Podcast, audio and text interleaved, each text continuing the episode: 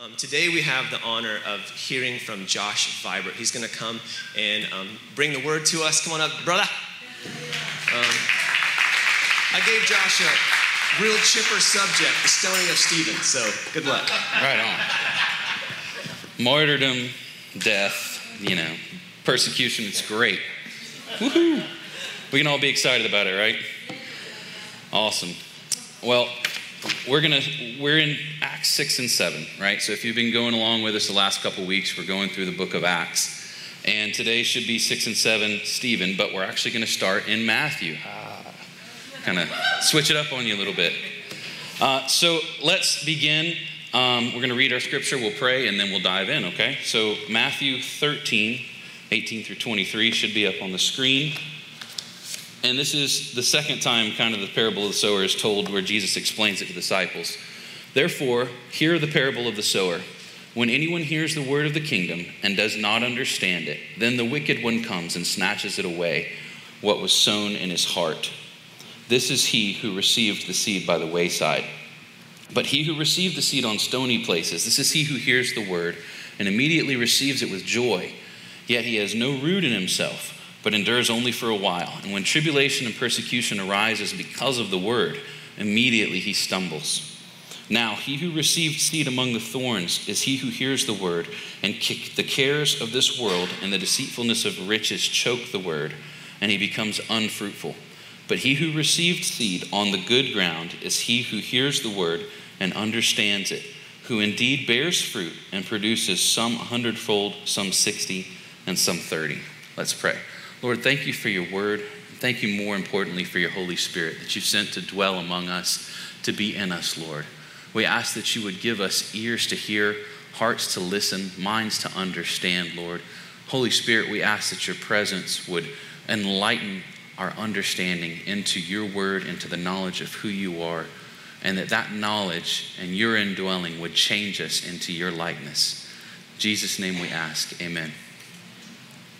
So, the parable, why, why start with the parable? Well, I think that the parable, in a lot of ways, is kind of a prophecy, right? Jesus is, he's just kind of turned the entire kingdom of God on its head, right? And we've gone from the old covenant, which is the Mosaic law, where we're killing animals and we got all this whole system of, of rules and tight controls and stuff, to uh, basically, Jesus said, okay, through, through me now, all are sanctified, right? As many as believe and it's not just to the Jews but also to the Gentiles. So we've got we got a couple things that are changing and shifting here. And Jesus kind of says, "Hey, look, this is how it's going to go as you guys start to walk this out." So as we get into our text then in Acts 6, we see this start to happen. So first off, we start with good soil. Now in the days when the number of the disciples was multiplying, there arose a complaint against the Hebrews by the Hellenists. So in 6 1, we see there's been multiplication. We've heard, starting back from the day of Pentecost in Acts 2, they preached the word and 3,000 came to, came to the faith. And then the next thing happens and 5,000 come to the faith, right? So multiplication, right? We're seeing good soil. But we're also seeing some of that other not so good soil. We're seeing the, the, the path where the birds are stealing it and the rocks where it's kind of springing up quick and then dying out. And I would submit to you that that's kind of the hearts of the religious leaders of the day the Pharisees, the Sadducees, these, these guys who have kind of been the fathers of the Jewish faith all along. You know, they've been the, the guys that you go to, the rabbi, right? And then all of a sudden they, they get hit with this new version of the gospel, this Jesus guy, and they're like, well, yeah, yeah, but mm, not so sure about that one. But this one, yeah, but then mm, maybe not. Or maybe they like it, but then, you know, some of the other Pharisees are like, hey, man, we heard you went in the night and found Jesus and talked to that dude. You're, you've knocked that off, or we're going to cut you off, right?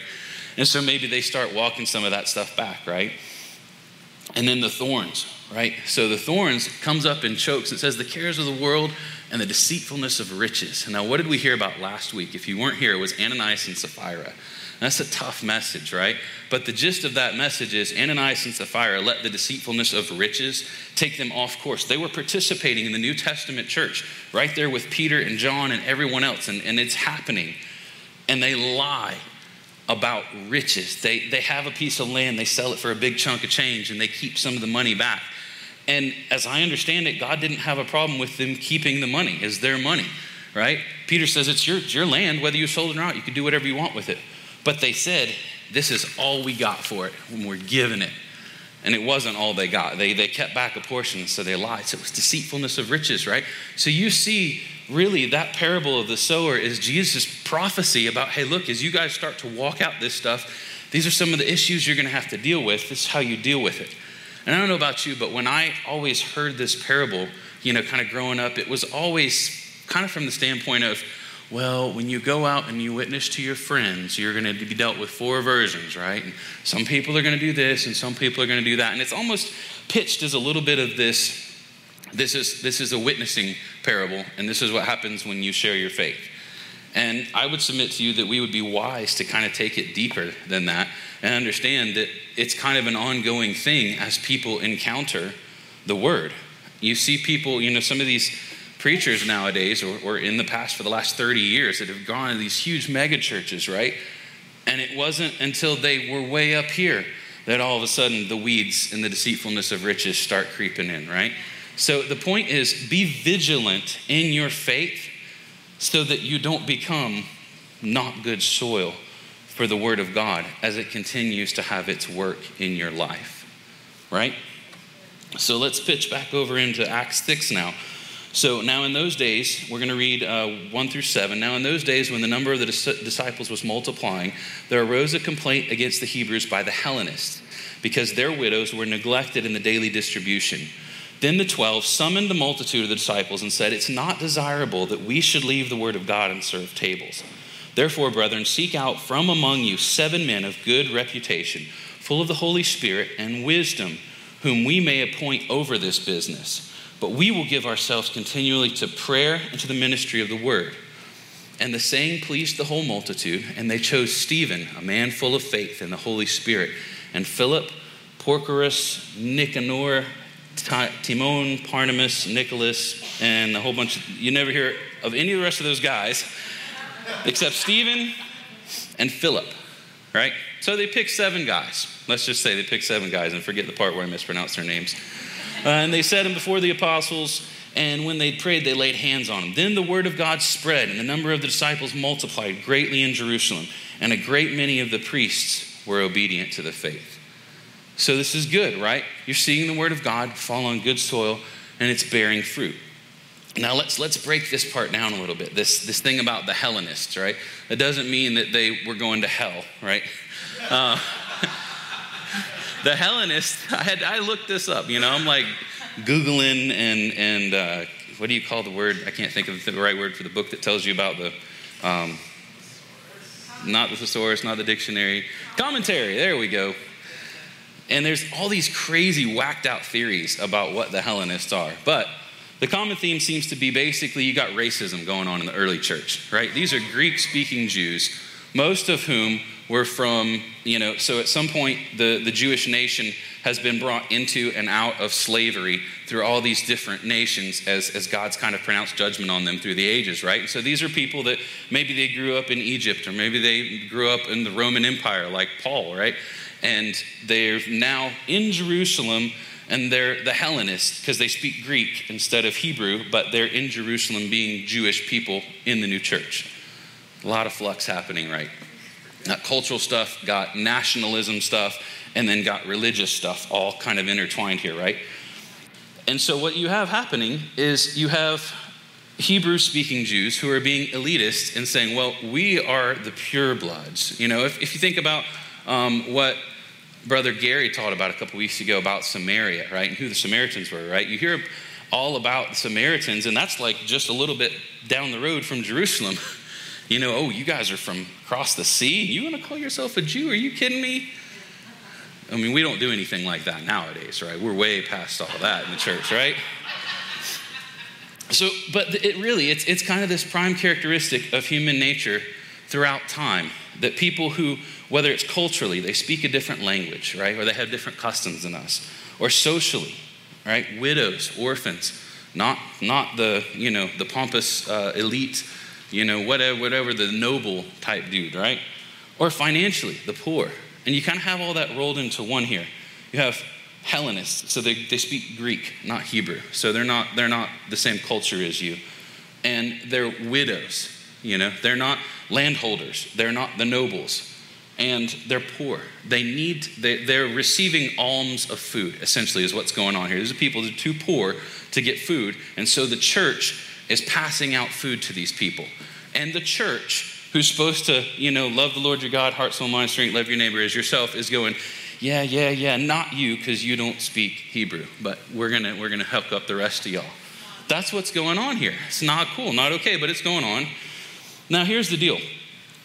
It talks about the whole the, the disciples go, well, it's not good for us to leave the work of the ministry and serve tables. And I'll be honest with you, I always struggled a little bit with that verse because I was like, man, get up on your high horse. Like, I'm the preacher, I don't wait tables, right?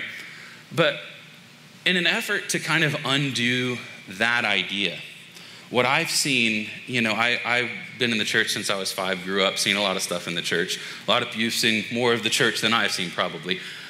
But you've seen almost maybe the opposite happen in our day, where a pastor of a local church says, Well, I want to study and I want to teach the word, but I want to love people. And maybe the guy goes so far off course doing absolutely everything that he has no more time. He's, he's, he's you know, praying for the sick, right? He's cutting the, the single mom's grass over here, right? He's, he's ministering to the people in the prison. And then he doesn't have time to pray and seek the word and really kind of leaves his first love for what is a, it's a good thing. It's a God thing. But this is where that idea of delegation comes in, right? And the disciples, the you know the, the, the, main disciples right the 12 who, who this problem hey this problem of this hellenist widow is getting overlooked gets brought to they don't just go well you know whatever y'all deal with it. They hit it head on. They say no we're going to deal this we're going to fix it. Let's everybody get together here we go. And then they don't just pick like look y'all who they pick to be waiters right? You've been to a restaurant? Do you think that your waiter is a man full of faith and fully the holy spirit and doing signs and miracles I mean, not usually, right? Usually, like if we're if we're gonna host a dinner at the church, right? We're saying, all right, we need people to serve. Well, hey brother, can you speak in tongues? Because if you can't speak in tongues, I don't know if you can wait tables over here. but but if you look at the qualification list that the disciples li- uh, choose for these guys, the point is, we want to pick someone who is so close to God that I don't have to write a set of rules for them and say, now when you push the food out, make sure that Man, if that dude is full of the Holy Spirit and doing signs and wonders and loving people, I'm not going to have to make sure that he overlook doesn't overlook the people. He's got the heart of God alive and happening inside of him. Right? So how do you have the heart of God happening inside of you? A little bit preview. It's called the Holy Spirit. We're going to unpack that a little bit more later. But the point is, they pick these guys who are absolutely on fire for God, full of the Holy Spirit. So they address it, they address it with these guys. Now, here's the thing the very next verse, chapter, uh, chapter 6, verse 8 and Stephen, full of faith and power, did great wonders and signs among the people. So, waiter, doing signs and wonders and miracles, right? Basically, doing stuff like Jesus did. It doesn't say, oh, he, he went and served the tables faithfully and made sure that the Hellenist widows were never overlooked. That'd be good if he did that. But he's, he's doing that and he's pursuing God relentlessly and he's still doing miracle signs and wonders. The Holy Spirit is just he's so saturated, it's pouring out of him in everything that he does, right? So then, as he's out there, as he's doing this, um, there arose a complaint from what's called the synagogue of the freedmen. Now, this is that cultural thing again, right? So, the synagogue of the freedmen is basically kind of the same deal as the Hellenists, right? It's Jews who were from other places, and they've set up their own synagogue that speaks their native tongue because the Jewish synagogue speaks Hebrew. And one of the commentaries I read, or a couple of them kind of collaborated on the idea that Saul of Tarsus, who becomes Paul, is actually like one of the head guys in this synagogue that's giving this complaint against Stephen. So then what comes in is they start making up stuff and they bring in false witnesses. They bring him before the council, the Jewish council, and they lie and basically say, you're, you're, it's blasphemy. And the penalty for blasphemy under that law is death, right? So, so here's Stephen. Let's back up just a little bit and recap where we're at. We're here's Stephen, who's full of faith, full of the Holy Spirit. He's waiting tables for widows, and he's healing people and doing signs and wonders. And then the next thing that happens is he gets brought before the council, these religious leaders, and he's like, I'm on y'all's side. And they're lying about him and throwing him under the bus, charging him with something that if he's found guilty of, they take him out and they stone him for it, right? So, you know, any of the rest of us, if we're if we're encountered with this, it would be reasonable to maybe mount a defense, right? I mean, if someone came in here and, and charged you of murder, right? And the penalty for murder in Georgia, maybe you're going to get the death penalty, right? You'd be going out and like finding the best lawyer you could get, right? And Stephen doesn't do any of that. So Stephen, he ends up addressing this, and the entire most of the entire chapter seven is a sermon that's a phenomenal recounting of kind of the Old Testament, how God has dealt with people, is still dealing with people, and how people are then choosing to deal with God in response to his goodness to them. But before we go there, let's see something that reveals a little bit about the hearts of the um, the people that are bringing the false charges against Stephen. So it says in verse 13 they also set up false witnesses who said, This man does not cease to speak blasphemous words against this holy place and the law. For we've heard him say that this Jesus of Nazareth will destroy this place and change the customs which Moses delivered to us. And all who sat in the council, looking steadfastly at him, saw his face as the face of an angel. So there's physical manifestation happening through the Holy Spirit on Stephen. His face is glowing like an angel. I can only imagine that it's similar to what the, the nation of Israel saw in Moses when he comes off the mountain. His face is so bright with the presence of God, they can't even look at him. They're scared. And they said, Moses, go away. Go in your tent and hide your face. And you go talk to God, and then you after a couple days, when that glow wears off, then you come talk to us. But that's what they're seeing here, right? But what are they worried about? They're worried about their customs. They're worried about basically tradition. And, and they've, they've churched it up and called it religion because they've done it under the name of God, right? But ultimately, it's their, their traditions, their customs that they're willing to stone this dude over. It's crazy. And we think that that's crazy. And we may not take people by the hand and drag them out and stone them. But y'all, I've seen it happen. We've stoned people in our modern church emotionally and spiritually because they didn't meet our customs, right? Because they didn't sing the song that we like to sing. Or we like to speak in tongues and you don't. Or you like to speak in tongues and we don't. Or the carpet color was wrong. Or you don't have the right instrument on the stage or whatever, right? And it's, it's hypocrisy, it really is. And, and we all know it, but we all think it's not us, right? And, and, and the, the challenge, one of the challenges out of this today is not to look for it in others. It's easy to see. It's easy to point at X megachurch and say, well, you won't find me going there because they blah, blah, blah, blah, right? But instead, look at yourself and say, oh, God, God, I see that my heart tends to place judgment in this way. Would you purge it from me? That I wouldn't see customs, traditions, or my own opinion about something as higher than a person that you hung on a tree and died for. Right? All right. So that's where we're at. We're at this place where, where Stephen is, he's, he's being oppressed by these guys. They're bringing false, lying charges against him. And how does he handle it? Look in, look in chapter 7, verse 2. And then he said, Brethren and fathers, listen.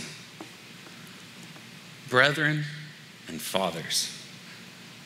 You know, those are terms of endearment, those are terms of familiarity, those are terms of giving honor and respect to someone who is not only bringing charges about you, but they're bringing trumped up charges against you. This, it's lies.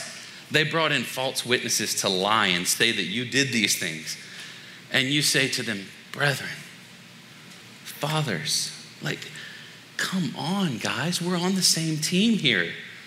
Just let's let's talk through this, right? And so we're not going to read the next several verses. You should go read it. It's a great, great history.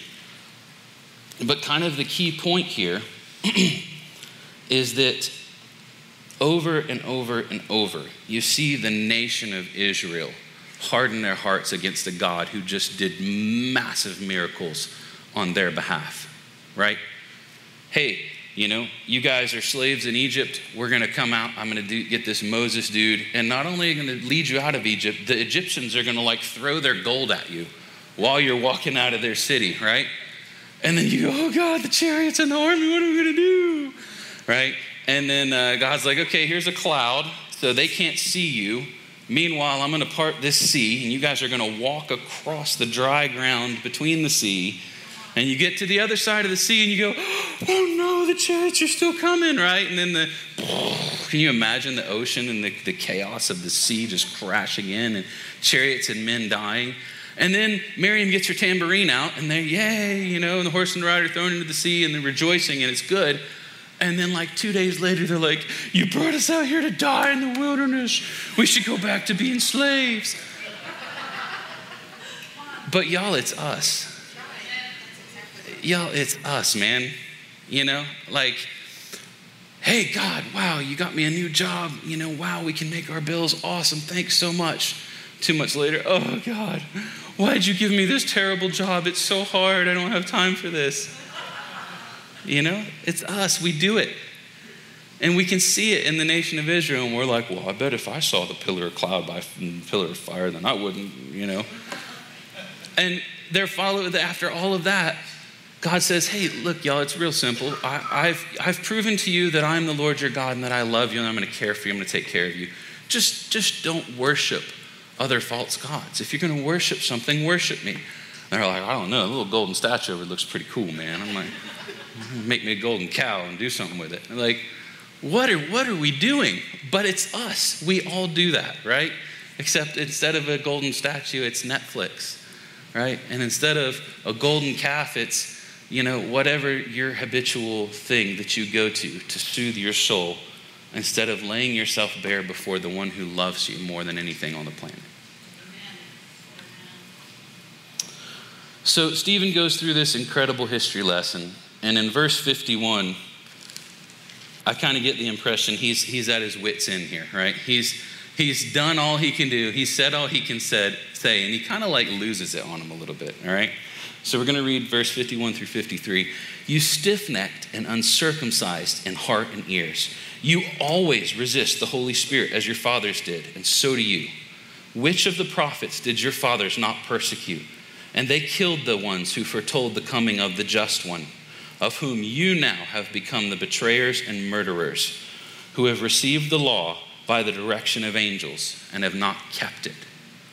And so it's a little bit tough for us to kind of uh, fully grasp this as multicultural American Christians.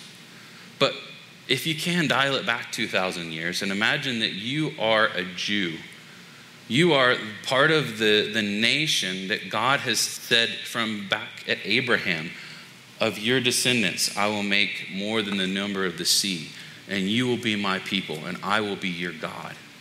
He's made a covenant that you, of all the people on the earth, you are the ones that I'm going to champion. You are the ones that I'm going to give milk and honey to. You are the ones in whom I'm going to dwell. What does it mean? What did it mean just, just in the natural, logistically? What did it mean to the nation of Israel to have God, the presence of God in their midst? Well, it meant that at some point, one of their enemies was like, hey, bro, see that golden box? That's where the presence of God is. And if we steal that golden box, then all of a sudden, we're going to win all our battles like they won their battles. Talking about the Ark of the Covenant. Sorry, I'm not trying to, not trying to demean it. But, but that's, the, that's what was seen, right? There was true, real power that came from having the presence of God in your midst. And if you go read Kings and Chronicles and these Old Testament books that are just kind of laying out the events of history, you see that on time after time after time, the odds are tipped like way against the nation of Israel in the natural, right? It's like 100,000 versus 10,000, right? And God goes, I'm trying to get it through y'all's heads. It's not y'all, it's me. And guess what? You've got me. I'm on your side. I've made covenant with you, and I'm going to be faithful. And time and time and time again, they're unfaithful to him.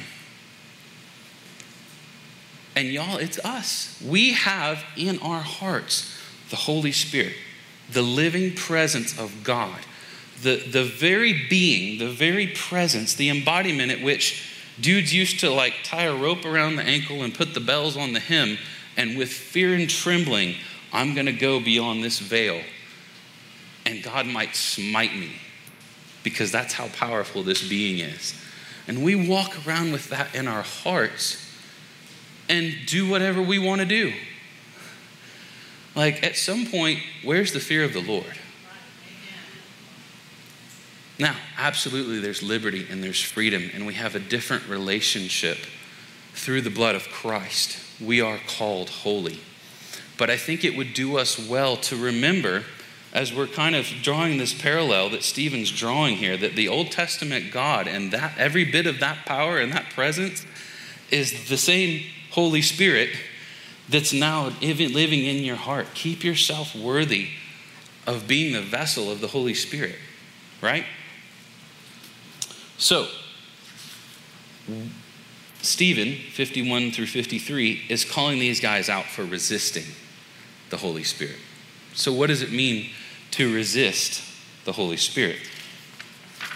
Conversely, and maybe an easier question to answer, is how can we live as people sensitive, aware, and open to the Spirit? Well, I think it's, it's, it's the things that we know, but the things that are hard to do on a regular basis, right? Let the word, not culture, not society, not your feelings, and not your desires, define for you how you're to live. Right? When's the last time you sat down, opened your Bible, and said, Lord, I don't understand this verse, and this is hard, and this seems impossible to me.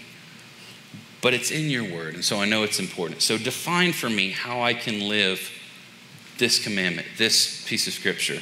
Keep the Sabbath. What is keep the Sabbath? Does that mean I can't go home and cut my grass on Sunday? Am I going to go to hell if I do that? Well, I don't know. Read the word and see what God would say to your heart. But bow your knee, yield, and let Him tell you that answer, right? Regular and consistent study and prayer. And a heart that sees and loves people as Jesus truly loves and sees them. I think that it's been a common practice to say in the, in the modern church, wow, you know, I love Jesus, but I'm just not so sure about those Christians, right? Or you hear other people spin it this way, say, man, oh, man, I love God and I'm so close to God, but I'm just a lot closer to God out on the lake or out in the woods than I am on the, uh, on the church pew, you know? If you hunt or fish, that's, that's one of the things you hear a lot, you know. And everybody, everybody loves God, but boy, we're a lot closer to God in a deer stand than we are, you know, in the, in the pew on Sunday. And it's falsehood. Because if it were true, then Moses would have never gone back down off the mountain. And Jesus and his disciples would have never gone back down off the mountain. Matter of fact, Jesus, and everybody know the story, Jesus, transfiguration, right? Jesus goes on the mountain, right, with Peter and John, and, and then, like, Elijah comes, and, and one of them, I think Peter says to him, Hey, Jesus, let's build some tabernacles and just stay up here forever. You know? Imagine, if you will, have you ever hiked a mountain? Well, foothill. We live in Georgia. We don't have real mountains, right? But you ever hiked a foothill in Georgia early in the morning and you kind of see the fog lifting off, and maybe you're praying, or maybe you're having a little quiet time up there, and you go, I've never been closer to God than this right here. And God says, You've never been closer to me than when you're in the midst of people, seeing their needs and loving them as I love them. Right? Cool. So, yieldedness to the Holy Spirit as opposed to resisting the Holy Spirit. This is why this is so important. And this is how I want to present this today and tie it back in with Stephen. Sensitivity and yieldedness to the Holy Spirit sets us up for success in this age and in the age to come. In this age, Jesus said, we will have suffering, we will have persecution, and there will be martyrdom. If you go read Revelation, there's a whole group of people who get to reign in the millennial reign with Jesus. And the reason they get to do that, according to Revelation, is because they got their heads chopped off for Jesus. Everybody's going to sign up for that. That's a real upper. Woohoo! Good, good sermon. Yeah, let's get my head. No.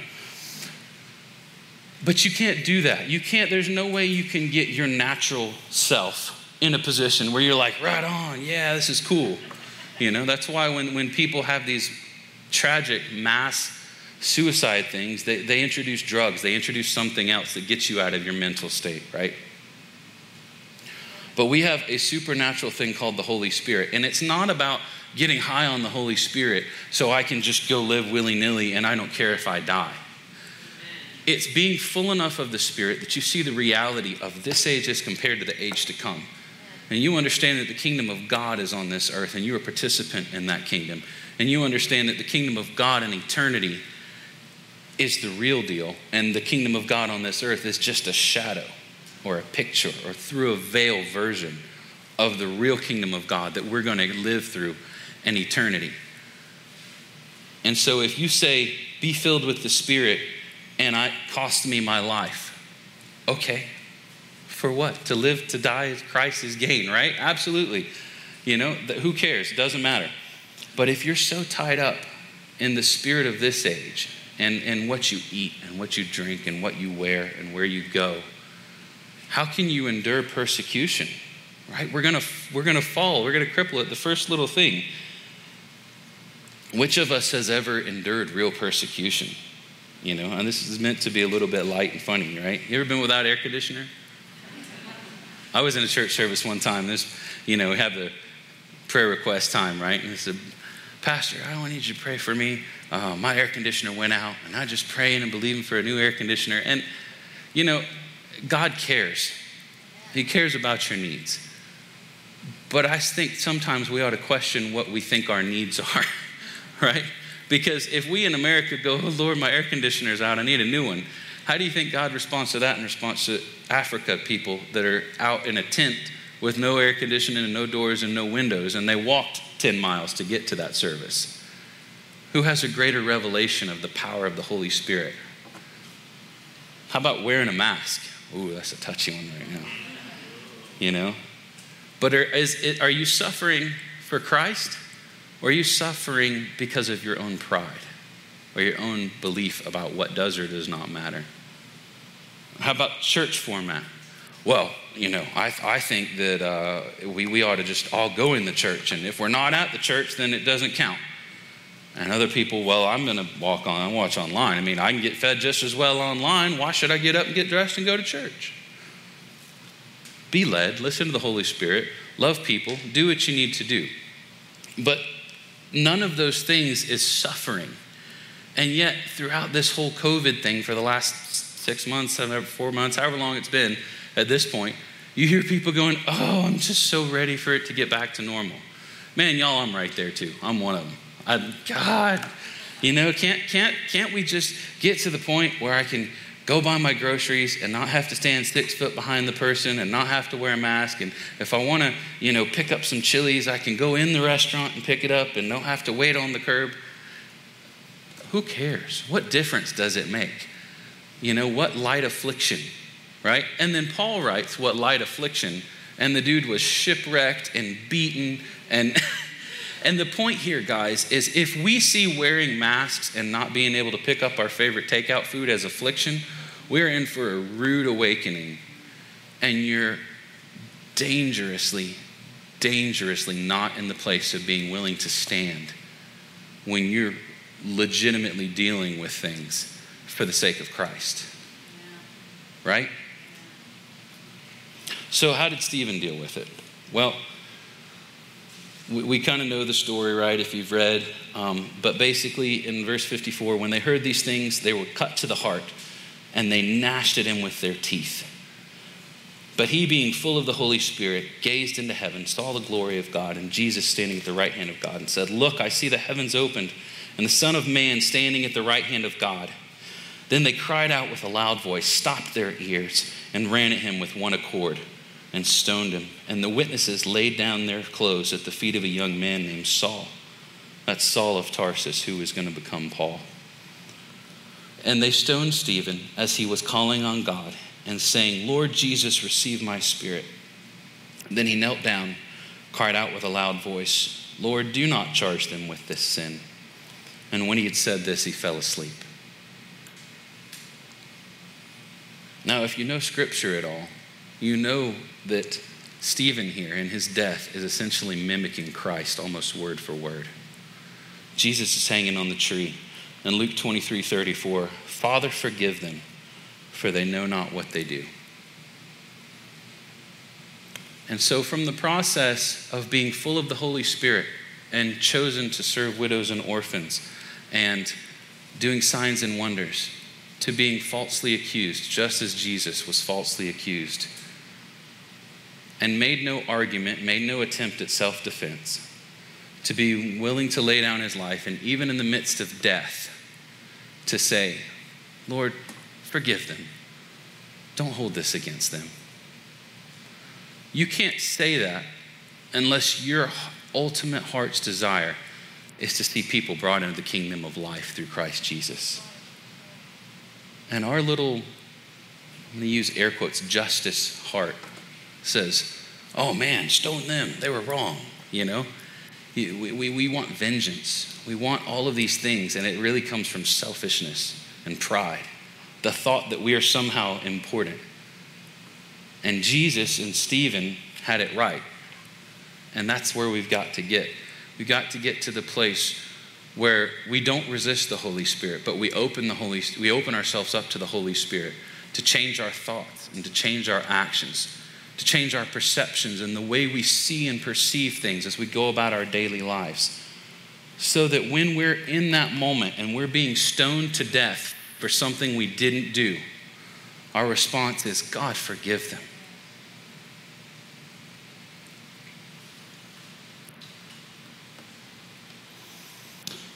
So I, uh, it's a little bit of a personal story. I have a friend. His name is John Hollister, and some of you that have gone to our small group have heard me tell this. So um, I worked at a gun shop for about 15 years, um, was in the industry quite a bit, and you know, I was young at the time. I was in college for a lot of that. I wasn't in college for 15 years. Uh, I started working there in college, and then you know, kind of kept on with it for a while afterward. But, you know, I'm, I was young, I was 21 years old, you know, and, and everybody that worked at the shop besides me was active duty military and law enforcement. And then you had kind of some old, salty, retired military and law enforcement guys. And to me at the time, in that environment, they were just the coolest thing in the world, and I wanted to be like them, right? And this one dude, Hollister, would come in, and he didn't work there, he was just a, a regular customer. And Hollister was kind of like Gimli the dwarf, man. He was, Hollister's like this tall and he has a white beard that almost gets down to his, to his waistline and pure bald on top. And so you don't know whether to laugh at him or be terrified of him, and kind of both at the same time, right? And so I got to know Hollister a little bit. So Hollister, I said, Hey, John, listen, man, when I'm, I was going to Georgia Tech at the time, so downtown Atlanta, you know, there was a fair amount of crime around that area at that time. They had not torn down one of the projects that they have now since torn down. And so there's, you know, students on campus getting, you know, mugged and, and stabbed and stuff. So, hey, John, listen, when I go to the BP at North Avenue at midnight, and the dude comes at me, bro. What, what do I need to do? How do I, you know, how, my holster and my gun and my draw, and how do I do all this? And John looked at me and John goes, You missed it 12 hours ago. I was like, What do you mean? He goes, when you didn't fill up your car when you were at less than a quarter of a tank at 12 in the afternoon, and you had to pull into the BP in the shadiest part of town at midnight, you've already you missed it 12 hours ago. You've set yourself up for failure, and you want to know how to fight the fight after you've already lost it. He said, Get your mind right, and you'll never be in that situation. So, if we take Hollister's lesson and we kind of think about it in terms of what we're talking about, it sounds similar to a story Jesus told about 10 virgins, right? And they were told, hey, keep your lamps full of oil and keep your wicks trimmed because you don't know when your lover's going to come back and call for you. And that, that parable is always told, you know, kind of in this, you know, Jesus' second coming, and you better be ready. And, and that's good, should, should be used in that context. But we can absolutely apply it to our lives and our battle with the enemy, right? So we are going to go out and we are going to encounter the world, and we're going to encounter he who is called the prince of the power of the air. That's Satan, our enemy, who seeks to kill, steal, and destroy. And things are going to happen, and it's not going to be fun for our flesh and our body in this age.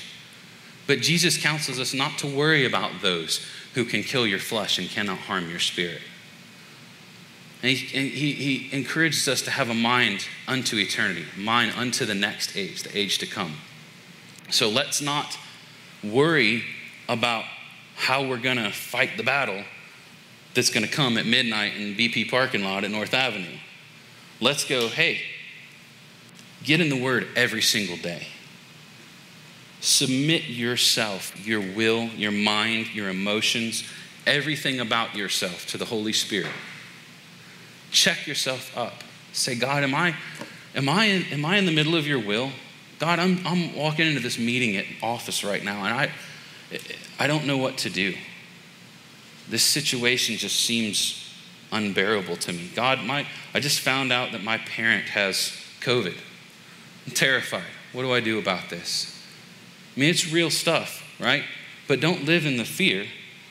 Live in the power of the Spirit that's within you. But you can't expect to call on the power of the Spirit in your moment of crisis if you haven't fostered the relationship with the Spirit day in and day out. All right. Last thing the Holy Spirit is the gift of God to us on this side of heaven. Without Him, we're lost. Through Him, we can see, walk, obey, and follow God's will to love, help, serve, and invite others into the kingdom. Ultimately, all men and all women are brothers and sisters and mothers and fathers and sons and daughters to us in the kingdom of God.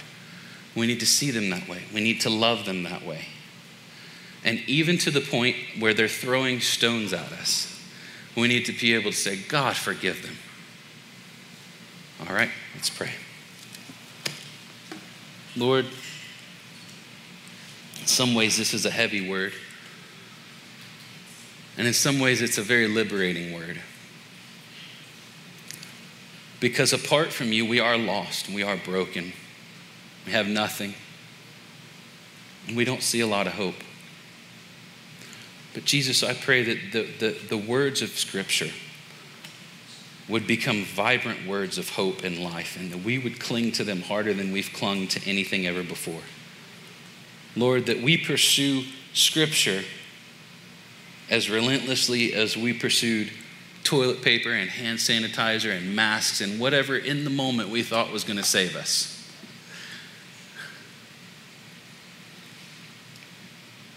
Lord, let us never turn from relentlessly pursuing you. And I ask for grace. And I thank you, Lord, that when you do see our hearts turn to you, even in our lost brokenness, we just turn our eyes and we say, Jesus, help. Holy Spirit, come. That you would fill us, that you would give us extra measures of grace for this age. And that as we near your coming and things get even more tumultuous, Lord, that we wouldn't be moved, that we wouldn't be shaken by what we see happening around us, Lord, but that we would have a firm foundation in our relationship with you, a firm foundation on your word, a firm foundation of your Holy Spirit alive and breathing and able to give us guidance minute by minute, hour by hour in our lives. Lord, we yield. Holy Spirit, we ask you to come and fill us. Fill this place, Lord, with your presence. In the name of Jesus, we ask. Amen.